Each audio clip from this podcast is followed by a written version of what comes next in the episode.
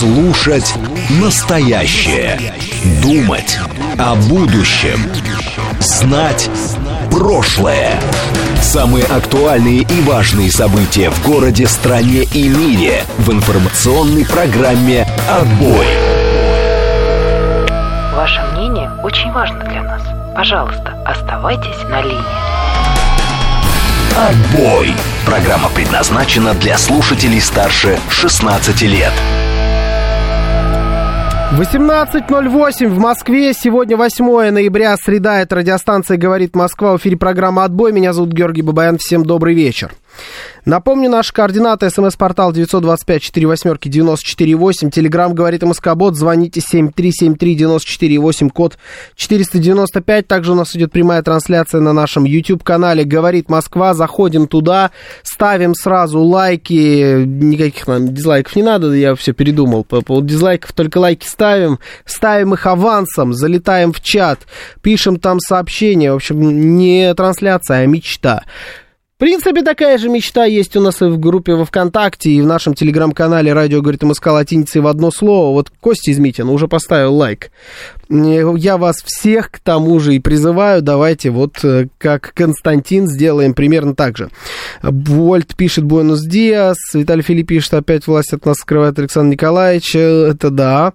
Э, что за день кринжа? То Матвиенко сверхдержавными идеями смущает Попова из Роспотребнадзора, то Радугу в корейском музыкальном клипе обесцвечивают, то сверхразум из Оренбурга не хочет повышать зарплату учителям. Я вот слышал про зарплату, я не слышал про Радугу. Что за Радугу в корейском клипе? это звучит очень тупо, но по поводу, ну, типа, это пропаганда, да, вот эта история. Я вообще, знаете, сталкиваюсь в последнее время с очень непродуманской борьбой с подобными историями, потому что когда у нас, например, это встречается где-нибудь, ну, я вот в каких-то сериалах видел, и в видеоигре, например, родной видел недавно, там целый квест был по поводу, значит, там вот взаимоотношения между друзьями очень близкими, в школе причем, что самое интересное, да. И а их там вот э, по-русски, они просто друзья, друзья, друг, ты мой друг, я твой друг, дружище, там вот такие истории. А по-английски, а у меня английская озвучка была, совершенно другие, другой текст. И то же самое у нас бывает в этих, в, во всех сериалах. И вот, видимо, мы перед, э, также боремся с радугой, да, их борьба с радугой, пишет Виталий Филин. Ну да, ну странно, ладно, пускай борется. Слушайте, я вчера забыл подвести итоги голосования. Я все вас призывал, призывал голосовать голосовать, а как вы проголосовали, так вам и не сказал. А, в итоге победили, у нас мы вчера говорили про революцию 17 года и победили те, кто голосовал, что революция скорее положительные последствия оказала на историю нашей страны, нежели чем отрицательные в пропорции где-то 60 на 40. Вот такие были результаты. Э, поэтому, кто голосовал вчера за э, положительный результат революции, вас я поздравляю. ТНТ уже штрафанули, они перестраховались, в клип корейцев радугу зачернили. А, ну понятно, ну ладно, хорошо. Как корейцы с своим клипом на ТНТ оказались, не знаете? Тоже вопрос. Ну, а у них там в том смысле радуга-то была? Или это, может, какой-то, я не знаю, кимчи выкрасили там, что-нибудь такое. Ну, корейцы же по-разному могут. Ладно, а, значит, что у нас сегодня с вами? А, сегодня мы с вами продолжаем обсуждение Украины, не поверите. Но там есть несколько новых интересных историй. Ну, там продолжается вся вот эта возня вокруг Залужного. Кто, кого, что. В итоге это его помощник, он оказался...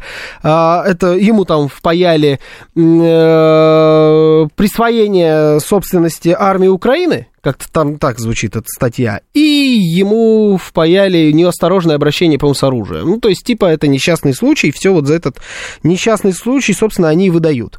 Ну, продолжается возня с точки зрения западных средств массовой информации. В, моем понимании, это, конечно, самое интересное. Целый ряд э, изданий, такие как Washington Post, такие как Либерасьон, такие как, по-моему, Фигаро, то есть подключаются прям европейцы по полной программе ко всей этой возне, а, продолжают говорить о контрнаступлении как о истории абсолютно завершившейся и завершившейся провалом, Фантом спрашивает, меня еще не заблокировали? Нет, Фантом, вас еще не заблокировали. И вы даже, учитывая, что вы Фантом, все равно я вас вижу, так что у вас все в порядке. А, значит, контрнаступление объявляется повсюду провальным, то есть это уже прям самое настоящее признание от европейских э, партнеров, что, ну, нет никакого э, контрнаступления, нет никаких успехов от этого контрнаступления, продвинулись только на 17 километров, кто-то кто говорит про 17 километров, кто-то говорит просчитанные километры, что, на мой взгляд, формулировка намного более э, унизительная для украинского контрнаступления, и говорят о том, что все это, конечно же, э, скорее всего, приведет к тому, что западный партнер, западным, западным партнерам, западным лидерам государств придется э, каким-то образом э, решать вопрос проблемы Украины не так, как они планировали. Мягко говоря, а, там Политико еще к этому ко всему присоединилась. А, они говорят о том, что Украина, скорее всего, в ближайшее время может стать проблемой исключительно только европейской, Потому что американцы потихоньку-потихоньку из этой, из всей истории выли, вылезают. Если новая администрация будет администрацией, например, Дональда Трампа, Дональд Трамп ярый в этом смысле не сторонник конфликта, он, скорее всего, заморозит, заморозит любую помощь, а значит, это все ляжет окончательно на европейского налогоплательщика. Мягко говоря, европейский налогоплательщик, я думаю, будет несчастлив по этому поводу, потому что, ну, слишком уж большое время ляжет на плечи исключительно только Европы. Соответственно, они за, начинают задумываться о том, каким образом можно из всей этой истории выходить. А в это время в Соединенных Штатах Америки, помните, мы с вами говорили про, про законопроект, который Палата представителей, который кон- контролируется республиканцами. А, они там проголосовали за законопроект, где а, есть помощь только для Израиля. Украина из, этих, из этой формулы была а, вытеснена. Вот этот законопроект, естественно, поднялся в Сенат, в Верхнюю Палату, и Верхняя Палата его заблокировала не проголосовала за него, его отменила. То есть битва за эти деньги, за финансовые инструменты, она продолжается. Она пока не сдвинулась, на самом деле, даже примерно с мертвой точки. Все вот ровно там, где и находилась, там и остается. Денег до сих пор не выделяют. На фоне этого прекрасная была новость о том, что Украина собирается ну, вот у нас власти Словакии заблокировали, например, выделение Киеву военной помощи всего лишь на 40 миллионов евро, но тем не менее это тоже блок с деньгами напряги. На фоне этого Украина решила э, распродать свои стратегические запасы. Сейчас я вам найду эту новость, потому что там, конечно, надо, безусловно, цитировать. М-м, где же ты где? Вот, Украина начнет распродавать запасы из госрезерва. Речь идет о продукции, срок хранения которой заканчивается. Ну, такую, типа, плюс-минус просрочку. Да? Но просрочка в, в какой э, области? На торги выставят шапки-ушанки из искусственного меха, которые были заложены в начале 2000-х. На сайте Минэкономразвития республики говорится, что с 2017 года они не соответствуют правил, правилам ношения военной формы. Шапки-ушанки. Это хорошо. Это поможет бюджету, безусловно. Помимо значит, шапок-ушанок будет продано зерно урожая с 2007 по 2018 год и невостребованное моторное масло, срок хранения которого завершается. Согласитесь, это звучит, вот кто-то называл нашу страну, помните, в свое время Обама, да, по-моему, это был, страной бензоколонкой. Что за колонка тогда у нас Украина, вот если они будут продавать шапки-ушанки в больших объемах? Интересно, насколько этот товар будет востребован, например, на европейских рынках. Я думаю, и надо выкрасить эти шапки-ушанки в разные цвета, чтобы Маккейн называл, пишет Виталий Филин. Ну, Маккейн, хорошо. А, одна, одна эпоха, мягко говоря. А если разные партии, одна эпоха. А если выкрасить эти шапки-ушанки, может быть, получится получше. Ну, короче, с бабками проблемы. С деньгами явные проблемы. На фоне этого Урсула фон дер Ляйен э, делает э, заявление о том, что Украину надо срочно принимать в Европейский Союз. А, потому что э, Украина исполняет и исполнила уже, по-моему, она сказала 90%. Сейчас я прям найду эту публикацию. По-моему, она говорила про 90%. 90% всего того, всех тех задач, которые, всех тех реформ, которые перед ней поставили э, в Европейском Союзе как условие принятия в Европейский Союз. Оказывается, Украина 90% уже выполнила, представляете? Э, Еврокомиссия рекомендует начать процесс переговоров о вступлении Украины и Молдовы в Евросоюз. Основной прогресс был достигнут в сфере конституционного правосудия, реформе отбора Высшего Совета Правосудия, антикоррупционной программе, борьбе с отмыванием денег, важных мерах по сдерживанию олигархов, а также новый закон о медиа и прогрессе национальных меньшинств. Это все у нас Урсула фон дер Ляйен. Звучит, согласитесь, как будто украинская власть достигла решения проблем с коррупцией, в основном коррумпировав Урсулу фон дер Ляйен и, эм, значит, вот этот вот э, ее орган, как он называется? Э, Совет Европы, да? Ну, неважно. Отсюда у меня вам вопрос такой. Денег нема, пытаются простроить какие-то планы на будущее. Что делать с Украиной, когда? Американцы обсуждают вовсю э, план переговоров и каким он будет в западных средствах массовой информации, по-моему, тоже Washington Post, там какой-то из колумнистов опубликовал колонку о том, что Украина, скорее всего, вот окно, когда переговоры с Россией еще могут закончиться, и в плюс-минус нормально, и Украина еще как-то там сможет отстаивать свои позиции, это окно, оно становится совсем маленьким, и еще скоро, и Украина вообще не сможет никакие условия выдвигать, и все будет приниматься только уже на условиях России в случае переговоров. То есть переговоры говорят о, переговорах говорят повсеместно. О переговорах заговорили в средствах массовой информации. Никакой формулы мира и так далее, там этим даже ничем не пахнет. Денег нет, деньги не выделяются до сих пор. Идет речь, правда, каким-то образом, чтобы предоставить наши замороженные средства на помощь Украине. Но, согласитесь, это тоже уже давно обсуждается, пока они никак вот эти средства им не предоставили.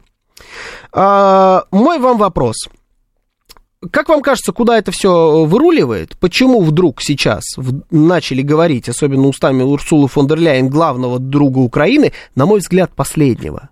Главного друга Украины, из тех, кто приезжал к ним, к ним, помните, регулярно заезжали на этих своих поездах. Кто там был у нас? Макрон, у нас была Урсула, у нас был Борис Джонсон, потом Риши Сунок, у нас приезжала, приезжали от Италии, предыдущий премьер-министр, вот новая, я не помню, Мелони, приезжал туда или нет, но не шибко важно. Вот из всех этих людей, Осталась как будто только Урсула фон дер Ляйен. До сих пор она единственная не сменила своей риторики, что наводит на мысли, согласитесь. При этом в Европе эм, стройных рядов не наблюдаю.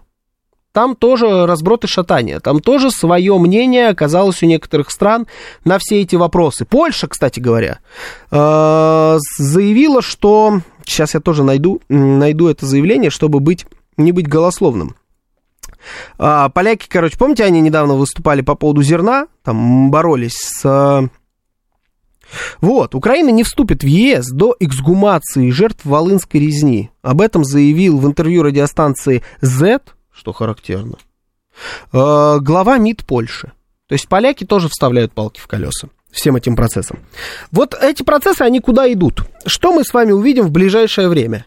А, о чем на самом деле говорит Урсула фон дер Ляйен? Насколько велики шансы, на ваш взгляд, а, у Украины вступить в Европейский Союз и на каких условиях? Или же мы не увидим с вами никакого вступления в Евросоюз? Про НАТО как-то тоже затухло. В общем, куда все это двигается? Будут ли вы выделять деньги? Не будут. Верите вы в это? Не верите? Верите ли вы в переговоры? На каких условиях будут эти переговоры? Надо ли нам вообще, в принципе, участвовать в этих переговорах? Если надо, то с каких позиций мы должны в них участвовать? Как все это будет выглядеть? 925 4 восьмерки 94 8 это смс-портал. Телеграмм говорит МСК-бот, звоните 7373-94-8, код 495, также у нас идет прямая трансляция, YouTube, ВКонтакте, Телеграм-канал, радио говорит МСК, латиница в одно слово. Я вас слушаю, здравствуйте. Да, здравствуйте. Добрый Георгий, вечер. Тут Дмитрий из Москвы. Здравствуйте, Дмитрий. А, ну, смотрите, я думаю, деньги все равно будут давать, они там закусились конкретно, но деньги это не главное, я думаю, в данный момент. А что главное? Никакой ЕС, конечно, их не, не возьмут, это шансов просто ноль угу. с моей точки зрения. Вот. А оружие будут давать все меньше и меньше, просто потому что его оно заканчивается. Угу. Вот. А, ну, по поддержке, почему вот вы говорите, там только Урсула, это самое, Урсула, вот это вот, там Шольц активно недавно говорил, что будем поддерживать там до конца. Ну, как раз Я вот думаю, Шольц там молчит. И Таня. Шольц ну, как раз молчит. Но, но это то, что мы как бы читаем наших э, СМИ или в интернете то, что находим. Ну, в а западных молчит ли он где-то там? Ну, ну да, да, да. Ну мы тоже все, все же западные СМИ не можем прочитать, их много. Вот. Ну, главное, Всякие да, датчане, голландцы, я думаю, что они все поляки, они все еще будут это самое, ну, помогать. И не, и не только на словом, как бы готовы помогать. Угу. Но это не поможет, мы все равно победим. И я думаю, что где-то при, максимум год еще вот у них закончатся вот эти все, как я их называю, упоротые, да, угу. просто у них армия посыпется. Угу. И, соответственно, еще за полгода до этого, это, конечно, все эти аналитические записки лягут там на столы политиков, вот, и с учетом общей усталости от Украины, и трат этих, так сказать, и недовольства населения, я думаю, что где-то в середине следующего года уже там вот реально начнутся какие-то, ну, разговоры среди политиков о ну, о том, что делать. В середине следующего года, то есть где-то Я думаю, да. летом примерно, да? Да, да, да, угу. да, летом там как раз может быть там какое-то это последнее, самое последнее наступление, только я надеюсь, что оно уже будет наше, а не ихнее. Угу. Вот. Ну, или там какие-то там встречные сражения, я уж не знаю, как там на военном будет это все а, тут сложно предсказать, я не это самое, не знаю планов наших военных. Вот. Но, в общем и целом, я думаю, что через полгода вот будет уже а, начало конца, как говорится. Угу. И полгода... надо будет уже да. ждать, когда будет у нас очередной государственный праздник, а, День Победы. Ну, не над Украиной, я думаю, а над а, а, не знаю, как его назовут, это отдельно будем обсуждать на радио, я надеюсь. Обязательно. Э, такой эфир а точно ждите, это сто процентов. А. Да, ну понятно, хорошо, полгода, и где-то к лету уже будет понятно вообще все окончательно. Виталий Филиппович, я совершенно не удивлюсь, если они возьмут Украину в ЕС. Они же взяли Румынию, Болгарию, где коррупция на коррупции, и коррупции погоняет. Плюс разная своя преступность, и как-то ничего. Причем они их интересно взяли, они как бы в ЕС, но до сих пор уже почти 20 лет не в Шенгене. Вроде в этом году хотели их взять, но австрияки их развернули. Поэтому почему не взять в формате такой себе Румынии? Ну, давайте, вот, даже мне интересно стало. Смотрите. Румыния. Да, и смотрим э, население, да, и Болгария. Болгария 6 миллионов человек, Румыния побольше 20, 2, э, ну, 19 миллионов человек, да. Итого вот у нас получается там около 25 миллионов человек, ну, то есть в двух странах плюс-минус как, наверное, то, что сейчас осталось от Украины. Но при этом все остальные украинцы, они же тоже там в определенном проценте в Евросоюзе. То есть тут две страны и давным-давно, и не разрушенные. Здесь одна с населением практически как у них вместе взятых, а скорее всего даже больше, потому что они же куда-то поразбрелись, и полностью разрушенная. Ну, как-то у меня такой уверенности по поводу ЕС нету. Если только не через силу. Слушаю вас. Здравствуйте, добрый вечер. Здравствуйте. А вот смотрите, у нас есть э, такая проблема, да, вот э, человек сжег Коран, ну, как бы здесь нарушение чувств, о, есть э, надругательство над чувствами верующих, то есть есть статья определенная, его похищают, увозят в Чечню, э, сажают в камеру, э, сын Кадырова его бьет, это нормально считается, его награждают. Вы можете вот прокомментировать как-то это? Да, не, никак я не буду это комментировать, потому что мы просто о другом разговариваем. Были, когда у нас эфир на эту тему, тогда надо было звонить. Слушаю вас, здравствуйте. Алло, добрый вечер. Здравствуйте. Я думаю, что очень даже могут взять, потому что они видят, что Украина, она как бы висит на волоске, да? И если они ее возьмут, то э, как нам придется воевать? С Евросоюзом? Если возьмут, ну, да. ну, либо да, с Евросоюзом, либо никак. Вот, угу. правильно. Вот поэтому шанс достаточно большой что они могут решиться на это, то есть э, понимая, что мы навряд ли будем с Евросоюзом воевать. Но это если они настроены на то, чтобы Украина больше не воевала, если они хотят, чтобы они больше не воевали. А если они, они не хотят? Боятся, они боятся за территорию, да. То есть они видят, что процесс э, не идет, зашел в тупик. Да. Что будет дальше, неизвестно. Они вполне возможно, что подразумевают, что мы пойдем в наступление и будем захватывать территорию новую, правильно? Угу. Поэтому они, э, может быть, возьмут в Евросоюз. То есть я так предполагаю. Ладно, хорошо. Евросоюз это не военная организация, не военная. Ну, мы с вами все, в принципе, понимаем. А Евросоюз прям желает, что ли, с нами воевать, пишет Алекс. Ну, вот и я тоже думаю. Ну, то есть я, я вообще не вижу сценария, при котором Украина входит в Евросоюз. Еще раз, осталось только фон. Фон стоит на своем. Есть вообще такое ощущение, что фон на ну, на дотациях, давайте так скажем. Ну, вот потому что она уж больно уперта со всей этой своей историей. И человек, тут только человек, которому платят, либо который невероятно туп, может заявлять о том, что 90% каких-то там реформ были проведены. Какие там были проведены реформы? Ну, это смешно. Даже если мы абстрагируемся от того, что это Украина, укра... украинцы и все, что вот мы о них знаем, об этом правительстве и так далее, мы это давайте за скобочки и просто представим вот страну, которая воюет на протяжении полутора лет, воюет тяжело, воюет с намного более сильным соперником, у которой не осталось ни копейки, и там вдруг проводится такое гигантское количество реформ. Это вообще как возможно? Так не бывает. Так просто не работает. Реформу можно было проводить до, наверное, можно проводить каким-то образом после, но не в военное время. А теперь мы сюда докидываем все, что мы про них знаем, и получаем вообще прекрасную, прекрасную ситуацию, при которой не просто реформы, а там, скорее всего, откат всех этих реформ. Вообще откат, я думаю, там слово распространенное, достаточно часто используемое.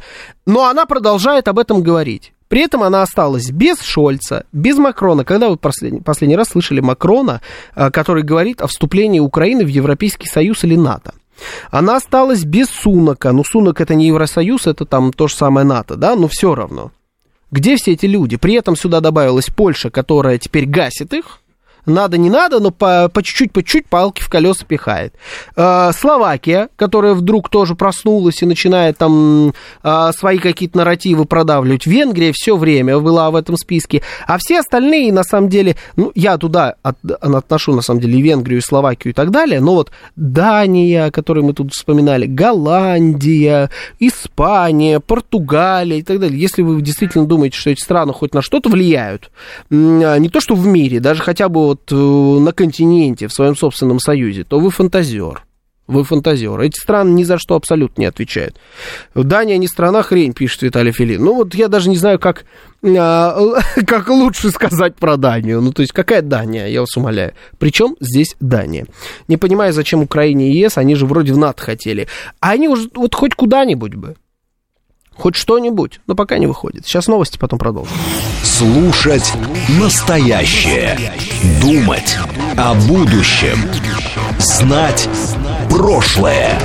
Самые актуальные и важные события в городе, стране и мире в информационной программе «Отбой». 18.36 в Москве. Сегодня 8 ноября, среда. Это радиостанция «Говорит Москва». В эфире программа «Отбой». Меня зовут Георгий Бабаян. Всем добрый вечер. Наши координаты. СМС-портал 925-48-94-8. Телеграмм говорит МСК-бот. Звоните 7373-94-8, код 495. Также у нас идет прямая трансляция на нашем YouTube-канале «Говорит Москва». Заходим туда обязательно. Сразу ставим лайк авансом. Такое вот у нас условие присутствия на YouTube-канале. Ну ладно, это я, конечно, утрирую условия, но желательно поставить. Ну поставьте что, жалко что ли? Поставьте лайк, поможет нашему каналу просто. Там есть чат, туда тоже можете писать ваши сообщения друг с другом переписывать подписываться. Я тоже оттуда читаю. А, также есть трансляция у нас во ВКонтакте, в телеграм-канале «Радио говорит МСК» латиницей в одно слово. Давайте быстренько глянем, что у нас по пробкам происходит. Ой, у меня тут почему-то шоссе энтузиастов. Как, прям испугался аж сразу я. А, кстати говоря, шоссе энтузиастов мертвое просто абсолютно. Там две аварии на подъезде к МКАДу. Ой, мечта. Мечта людей, которые в этом направлении живут. Сочувствую вам, товарищи, потому что это, это очень плохо. 8 баллов в Москве, Москва достаточно плотно стоит. Шоссе энтузиастов, ну так, на мой взгляд, самое жесткое, конечно. Ленинградка тоже очень плохо, практически до МКАДа. Ленинград, Ленинградка после МКАДа да, вообще.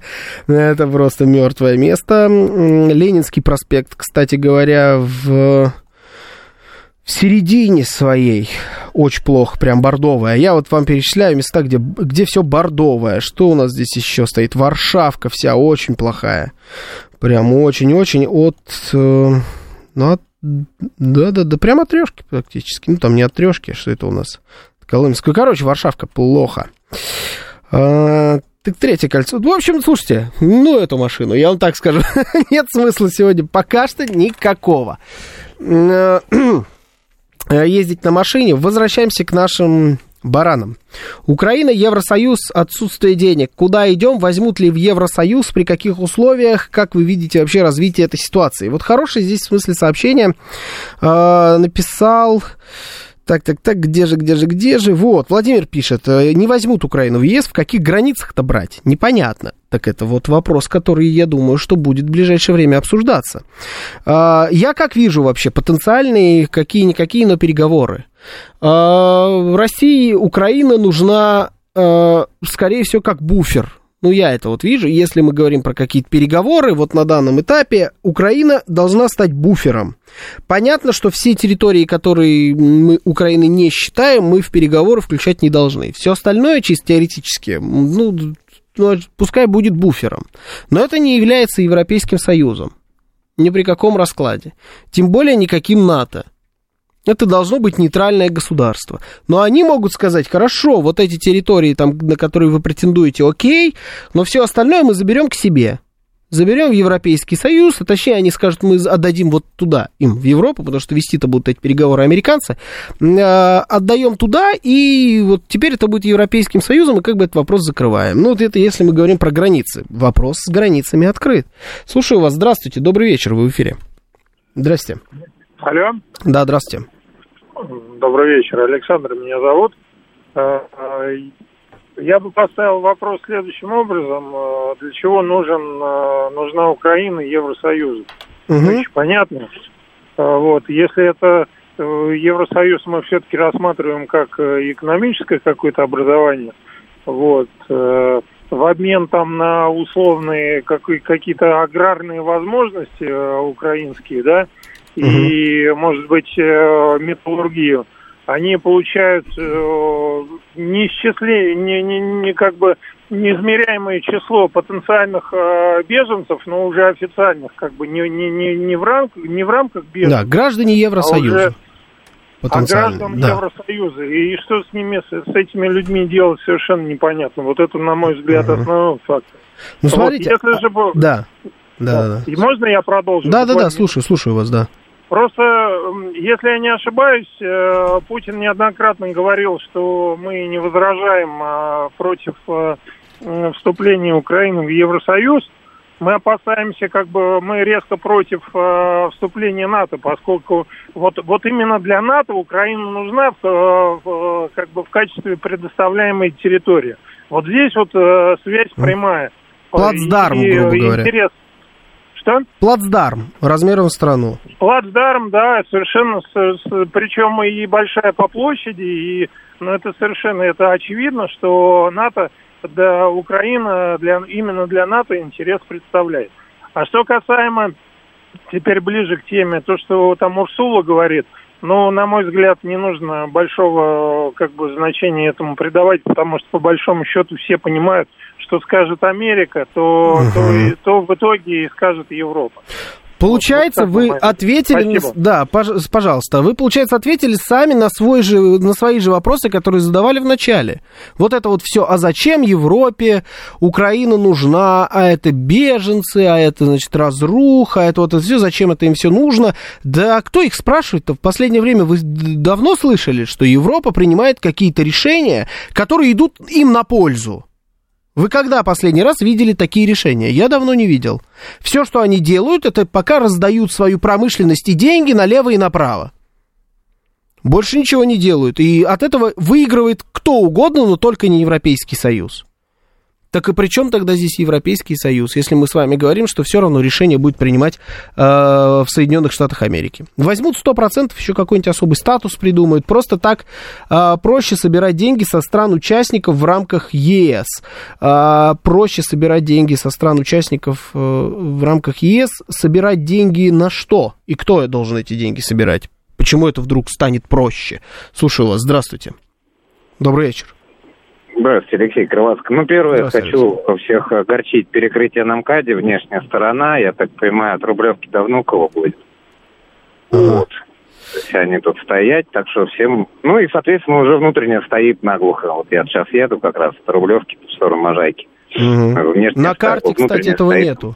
На карте пока ну, не показывают. Ну, зато у меня в лобовом стекле четко показывает. Мне больше карта, вот. получается, нравится, чем ваше лобовое. Да, тут как-то приятно. Да, это зря, потому что на каждом уже стоит по гаишнику, вся они с мигалками, и я вот э, поворачивал уже МКАД Рублевку, видимо, саму, ну, разгружает. Не знаю, кто куда поедет, но вот именно сам факт. Так что... Ну, хорошо, пускай едет, Так что да. сочувствую. А что касаемо, ну, Евросоюза, на самом деле, на самом деле, если вспомнить историю, вот тут сейчас, кстати, вас говорили, что о чем мы будем воевать с Евросоюзом, да, так далее. А, во-первых, я, ну, Напомню вам такое, помните, было воинское подразделение в, в Вермахте. Называлось, по-моему, она называлась Русская освободительная армия под командованием генерала Власова. Угу. То есть там были ребята, одетые в форму Вермахта, а, вооружаемые э, оружием Вермахта, ну там, угу. немецким оружием. А, соответственно, с э, инструкторами и, ну и, по сути, командирами угу. из Вермахта.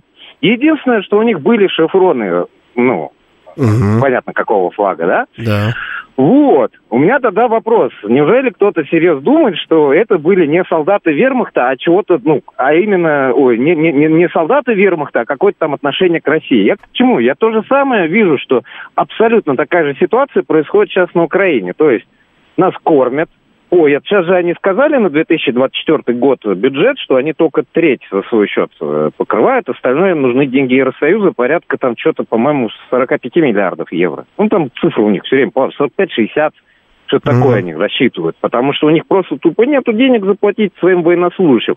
Купить им еду, ну, да. Я же даже не говорю про вооружение, патроны, боеприпасы, это я вообще про это молчу. Ну, То есть полностью да. сейчас ЗСУ это уже страна, ну, по сути дела, это армия НАТО, в которой просто этнически набраны украинцы. Угу. Вот и все. То есть мы уже, по сути дела, ведем войну с НАТО. Да. Западного оружия. Согласен. И что изменится Чего от того, что они придут в Евросоюз, я не знаю. А что касаемо вообще будущего Украины, я тут могу напомнить вам Первую мировую войну, да? Когда Германия экономически просто не вывезла. Германия получила унизительнейший Версальский мирный договор, да, там, э, в тот момент, вот за год до этого договора, да, до 18 -го года, они атаковали, вторая битва на Марне была, то есть практически опять чуть ли до Парижа не, не, не дошли, опять контрнаступ, вспоминаем, который провалился из-за того, что американцы приехали а, и заткнули эти дырки у союзников между французами и британцами – вот. А дальше все получилось патовая ситуация, и уже экономически Германия и внутриполитически не вывезла это все. И ни одного, э, ни одного военнослужащего э, Антанты на территории Германии не находилось. Но подписали они похабнейший, позорнейший э, мирный договор, ну, который мы знаем потом, правда, во Вторую мировую войну вылез, но Украина может столкнуться вылез, с тем да, же самым. То есть не будет никакого захвата Харькова, никакого захвата Одессы, Николаева, Херсона заново, а, этот, а просто именно не сдюжит экономически, не сдюжит внутриполитически, потому что экономика, она сразу и на внутреннюю политику влияет. Я не уверен, что Евросоюзу так много денег, да, там, чтобы... Ладно, в этот, еще 24 год они им 40 миллиардов дадут денег, да, допустим. Ну, а следующий год? Если американцы денег давать не будут, а Евросоюз потянет вообще это все? Ну, я как-то сомневаюсь, что они сдюжат. Угу. Вот. Тем более, покупая газ, тут мы новости слышали, что вот мы на 90% себе в Европе все газовые хранилища забили, и мы вообще молодцы, и то, что там без российского газа, и все отлично. У меня всегда вопрос, а по какой цене вы его себе забили? Угу. То есть э, вам Россия по Газпром по 240 долларов у нас контракт был, да, экспортный, а вы себе по 800 мы купили. Ну, и хватит ли у вас денег и на все, и на то, что мы с Россией не дружим, и огромнейший ну, понятно, экономический... Да, да, то есть, короче, э, Европа перенапряжется, и потом сами все отдадут. Хорошо, ладно. А зачем нам переговоры и договоры? Потом под телекамеры вышел бы Владимир Владимирович, или если это будет далеко в будущем, какой-нибудь наш другой руководитель сказал, надули нагло и цинично, просто кинули, обманули дурачка на четыре кулачка. Оно нам надо, или мы не понимаем, это другое. И это будут другие, значит, договоры, другое право, и нас нагло не надуют. Нет гарантии, я не знаю, что вам на этот счет сказать. Да, ну, любой договор потенциально может э, перестать работать. Это мы с вами уже видели. Ну да, так оно работает. Ну, да. Я не знаю, не будет никакого договора. Но если мы с вами будем отталкиваться от э, э, таких историй, то, наверное, вообще ни один договор никогда в мире нельзя, нельзя подписывать, потому что любой из договоров, э, если он не подкреплен правом сильного, а именно здоровенной дубиной, он, в принципе, в любой момент может перестать работать. Ну, тогда давайте вообще не будем подписывать никакие договоры между государствами, просто упраздним этот институт, все, будет у нас такая межгосударственная анархия. Просто кто сильнее, э, тот сильнее. У меня тут спрашивали, у меня спрашивают, а где, а почему не было позавчера итогов недели с Романом Бабаяновым, а кто-то мне написал, что начал я посиживать с Гудошникова, в итоге подсидел отца. Ага, подсидишь его, у нас тут Роман Бабаян в студии. Да, Саша, это значит, надо, что вывести его надо, это я тебе так Да, добрый перевожу. вечер, да. Подсидели да. все друг друга, да. Подсидишь, да. Когда мы говорим про эти самые договоры, да, угу. а, да, все правильно, вот, все, о чем только что было сказано, да, все это правильно, что могут обмануть, там это все понятно, да. А давайте вот представим, что нам предлагают договор, ведь вот этот вал публикаций, да, который мы сейчас наблюдаем там на Западе, что э, Украину вроде бы как, да, там толкают на эти договоренности, угу. то есть огромное количество вот этих статей, и в итоге Зеленский был вынужден выйти в эфир и сказать, что там типа это невозможно, мы никогда, ну, как обычно, да, там свою эту песню запел. Но мне кажется, что шум без огня не бывает, да. А теперь представим, что нам предлагают следующий вариант. Ну, вот я сейчас так вот, первое, что придет в голову. Ну, допустим, мы а, получаем те территории, которые мы сейчас контролируем, то есть часть Херсонской области, часть Запорожской области, часть Донецкой области, да, географических областей. А плюс, плюс, нам так какую-нибудь морковочку же надо дать, правильно? Иначе в чем смысл, да? А, и в качестве морковки нам говорят, а, мы вернем вам ваши деньги, которые заморожены, допустим, в Евросоюзе. Вот эти вот 300 миллиардов, угу. да, или сколько там миллиардов, которые они ищут, найти не могут, да, вот они два года ищут, не могут найти, они то их находят, то не находят, то теряют. Мы типа вернем эти деньги. А вы давайте вот э, подписывайте с Украиной договор о том, что все, как говорится, конфликт исчерпан и э, больше никогда и ничего. И ни на что вы там не претендуете. Ну, как вариант. Им же сейчас нужно что? Им нужно заморозить эту ситуацию для того, чтобы превратить украинскую армию в боеспособную единицу, потому что сейчас они сами говорят, что армия не способна ни на какие, как говорится, там действия, что они устали, что они выдохли, что у них огромные потери, что у них нехватка оружия, у них нехватка бронетехники, у них нехватка боеприпасов. Им нужна передышка. Отсрочка. Остановка боевых действий.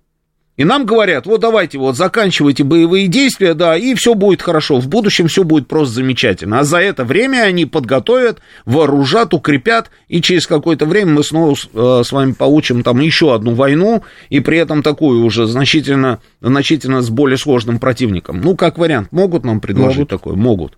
А могут нам, допустим, сказать, что мы снимаем вопросы с Крымом, я не говорю, что это Киев, да, но Киеву как скажут, они так и ну сделают. Ну, да. да, мы снимаем вопросы с Крымом, э, с этими вот территориями, э, и начнут там рассказывать, допустим, там про какие-нибудь удобрения или э, про Свифт для угу. каких-нибудь отдельно взятых банков. А могут нам это предложить?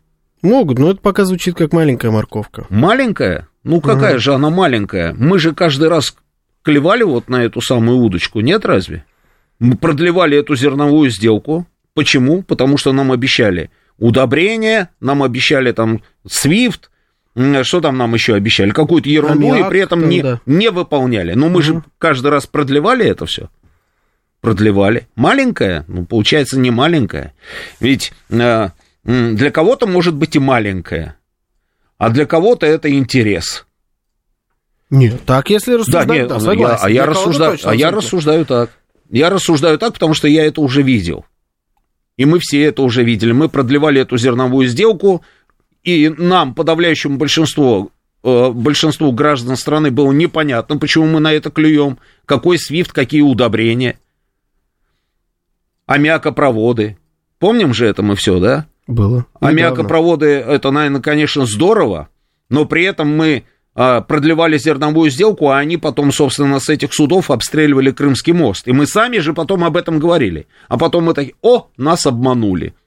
Сейчас они могут это снова предложить? Могут, но это могут. Вот ровно то, о чем Виталий Фили говорит. Совершенно верно. Где стопроцентная гарантия, что мы откажемся? Нету.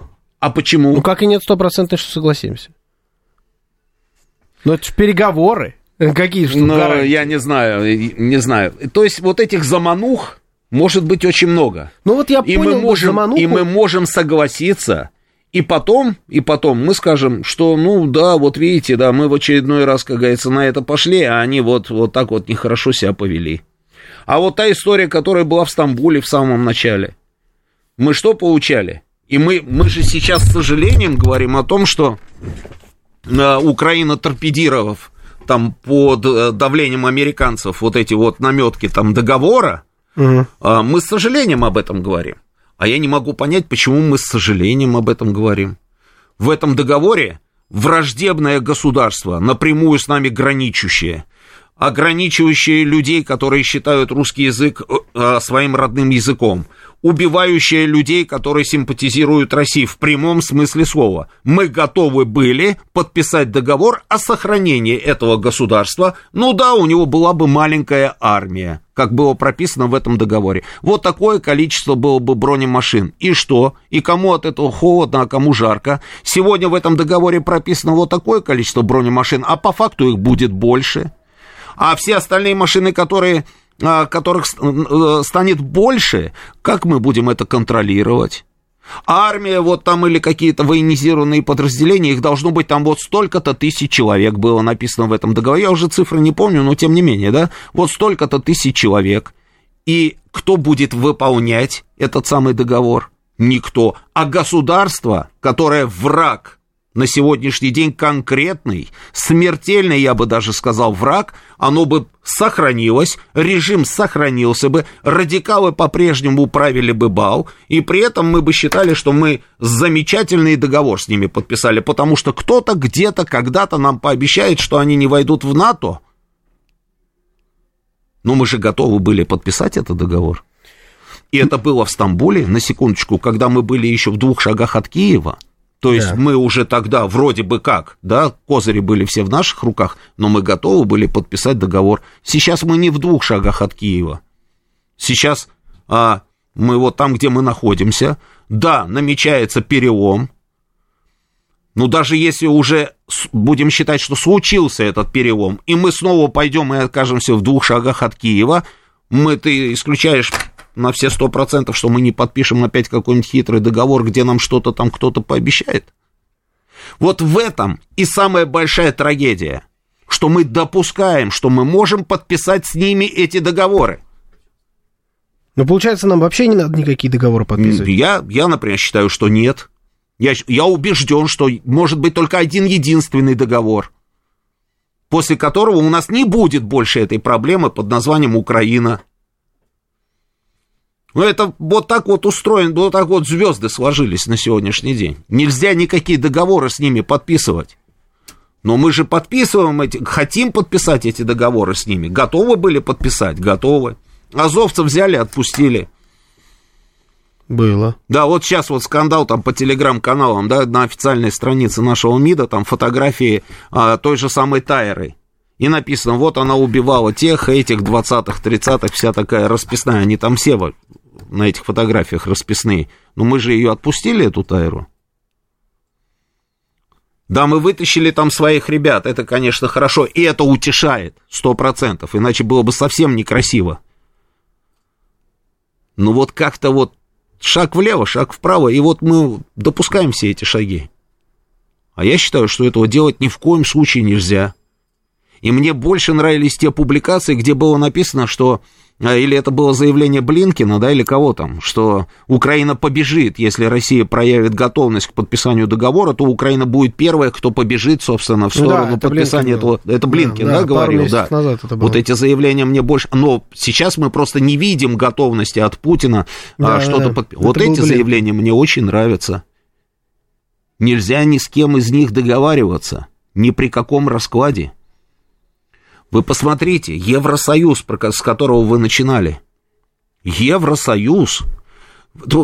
Просто вдумайтесь, какой должна быть святой целью для них уничтожение российского государства в том виде, в каком оно существует сегодня, что они готовы терпеть все эти убытки, уходить в минус, выгонять людей там на улицу с закрывающихся заводов, предприятий. Они на все на это готовы, и они продолжают это делать. Это же, это же только возможно бывает почему, в каких э, случаях? Когда та цель, которую ставишь ты для себя, она для тебя просто вот что-то действительно священное. Ну так они же себя вот ровно так и ведут. Ну как с ними можно договариваться, если для них священной целью, заветной мечтой является то, что они не хотят видеть Россию? А мы с ними готовы договариваться? Ни при каком раскладе нельзя. Не, ну я тоже считаю, что ни при каком раскладе нельзя. Но мы я вообще не могу слышать все эти разговоры про переговоры. Меня просто начинает как-то вот, я сразу начинаю нервничать. Но это в определенном смысле навязанная нам история про переговоры. Тем навязанная или не навязанная? В западных средствах массовой мы информации. все время об этом говорим. В последнее время мы практически об этом не говорим. Мы говорили, у нас было такое время, постоянно они да. говорили. Сейчас-то мы практически об этом не говорим. Я уже не слышу ни Захарова, ни Лаврова, которые надо, не надо об этом говорят. Уже этих заявлений нет. То есть мне не кажется, что мы сейчас об этом постоянно говорим. Сейчас об этом постоянно говорят западные средства массовой информации. Надо, не надо, любой пост любого города, так же, как и Таймс, нам рассказывают о том, что наступление загнулось, и переговоров никаких не будет. В отличие от новостей на радиостанции «Говорит Москва».